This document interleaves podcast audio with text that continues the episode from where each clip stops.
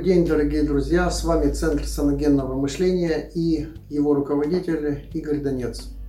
Сегодня я хочу рассказать об эмоции вины. Эмоция вины – это несоответствие нашего поведения ожидания другого человека, ожидания других людей к нам, несоответствие нашего поведения. Очень интересно, перекликается с эмоцией обиды, что было в предыдущем подкасте.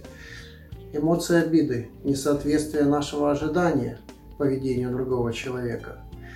В обиде мы ожидаем от кого-то поведения, в вине, в эмоции вины от нас ожидают поведения. Можно сказать, что эти две эмоции как брат с сестрой, двойнята – да, близнята. Но тем не менее э, они очень отличаются друг от друга. Обида – это наши ожидания. Вина – это ожидания других людей, которые таким же образом выстраиваются, как и у нас. Но вопрос заключается в том, что эмоция вины – это всего лишь реакция. Это наша реакция на обиду другого человека. Человек выставляет ожидания к нам. Мы воспроизводим какое-либо поведение.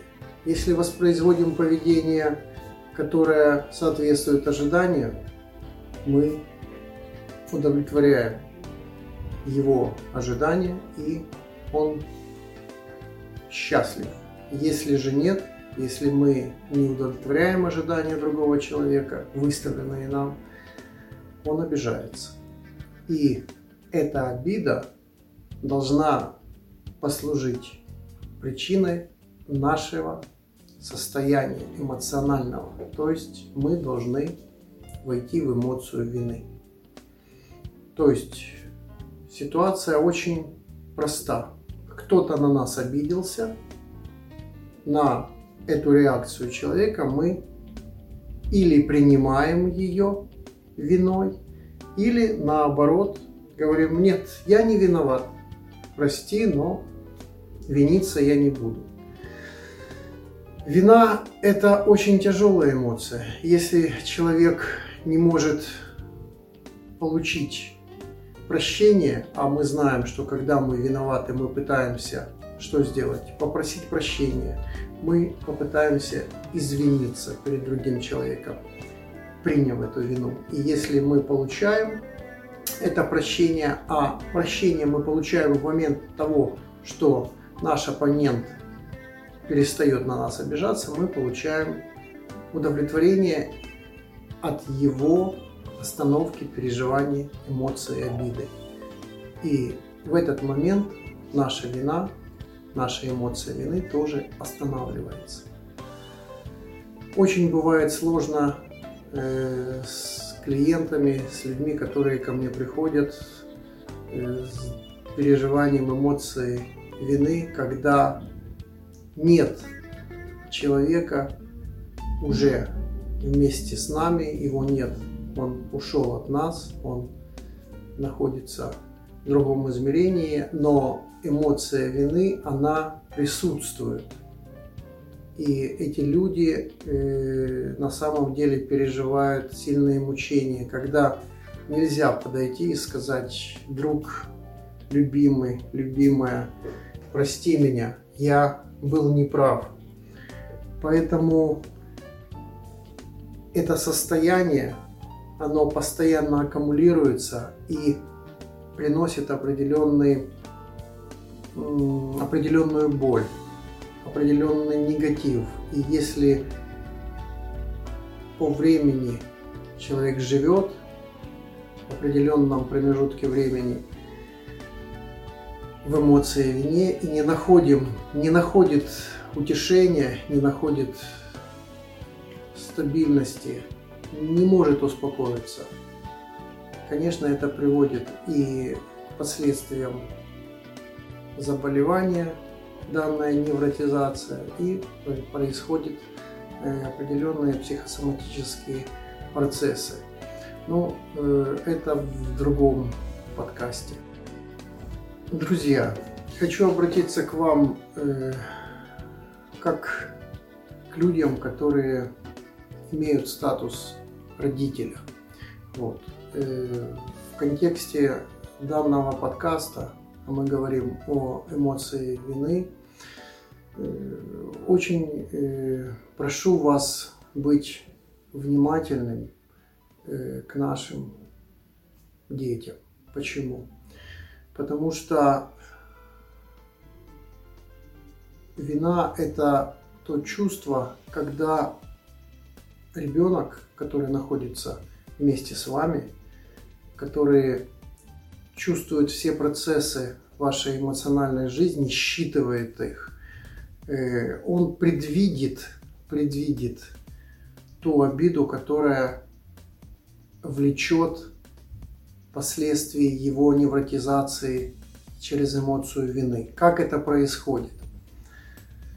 Это происходит путем того, что мама вдруг обиделась на ребенка, да, то есть она воспроизвела то поведение, которого раньше не было. Э, это случилось раз, это случилось два, это случилось три. Да, я не исключаю того, э, что в принципе у мамы адекватная реакция, да, то есть э, что-то было сделано нашим маленьким человечкам, то, что привело негодование, Э, обиду, э, гнев обиды, да. Но когда это поведение родительское папы, мамы, оно переходит в определенную норму, в определенную норму, психика ребенка, она уже предвидит это. Он все равно сделает что-то. Он все равно сделает какую-то маленькую свою пакость, допустим, да, потому что, ну вот, дети, они такие, они изучают этот мир, они хотят его э, постичь. Для нас, э, мы же взрослые все, да, для нас это вызывает негодование, непонимание. Вот. И э, ребенок постоянно с каждым разом, с, каждым, с каждой нашей обидой, а мы воспроизводим своему ребенку обиду, Иной раз он это говорит, но он говорит уже от усталости. У него включаются процессы запускаются защитные процессы, у него включается гнев, не просто гнев, а гнев вины. Сам по себе гнев как функциональная система, он отсутствует. Вот. Об этом писал еще Анохин Петр Кузьмич. Есть обида, есть вина, есть стыд. Вот в данном случае это вина. Включается гнев вины он устает уже виниться и воспроизводит свой гнев как психическую защиту. Это реакция на нашу обиду, на нашу постоянную обиду, постоянное неудовлетворение нашим ребенком. Поэтому я вас очень прошу, я запишу отдельный подкаст для того, чтобы все-таки ну, достучаться до вас, достучаться до тех людей, которые понимают, но не могут правильно построить работу, именно работу воспитания своих детей. Потому что на самом деле это очень тяжелый, изматывающий труд, который забирает большое количество психической энергии, вот, э, которую мы называем любовью. Вот. И э, надо научиться нам, мне тоже в том числе, в первую очередь, правильно относиться к своим детям. Вина – это тот инструмент, которым можно пользоваться по отношению к, де- к детям. Это та тропинка, по которой ребенок должен идти, но не надо постоянно его жалить не надо постоянно делать ему больно, потому что он тоже страдает. Я прихожу э, на консультации и вижу людей, э, взрослых, девочек и мальчиков, которые на сегодняшний день у них уже воспроизводится обидой, они выросли до определенного состояния, и они говорят, да, я сейчас понимаю, что я тогда в детстве был в неврозе вины. Я тогда была в неврозе вины, и сейчас у меня реакция – это обида на моих родителей из-за того, что они это допустили.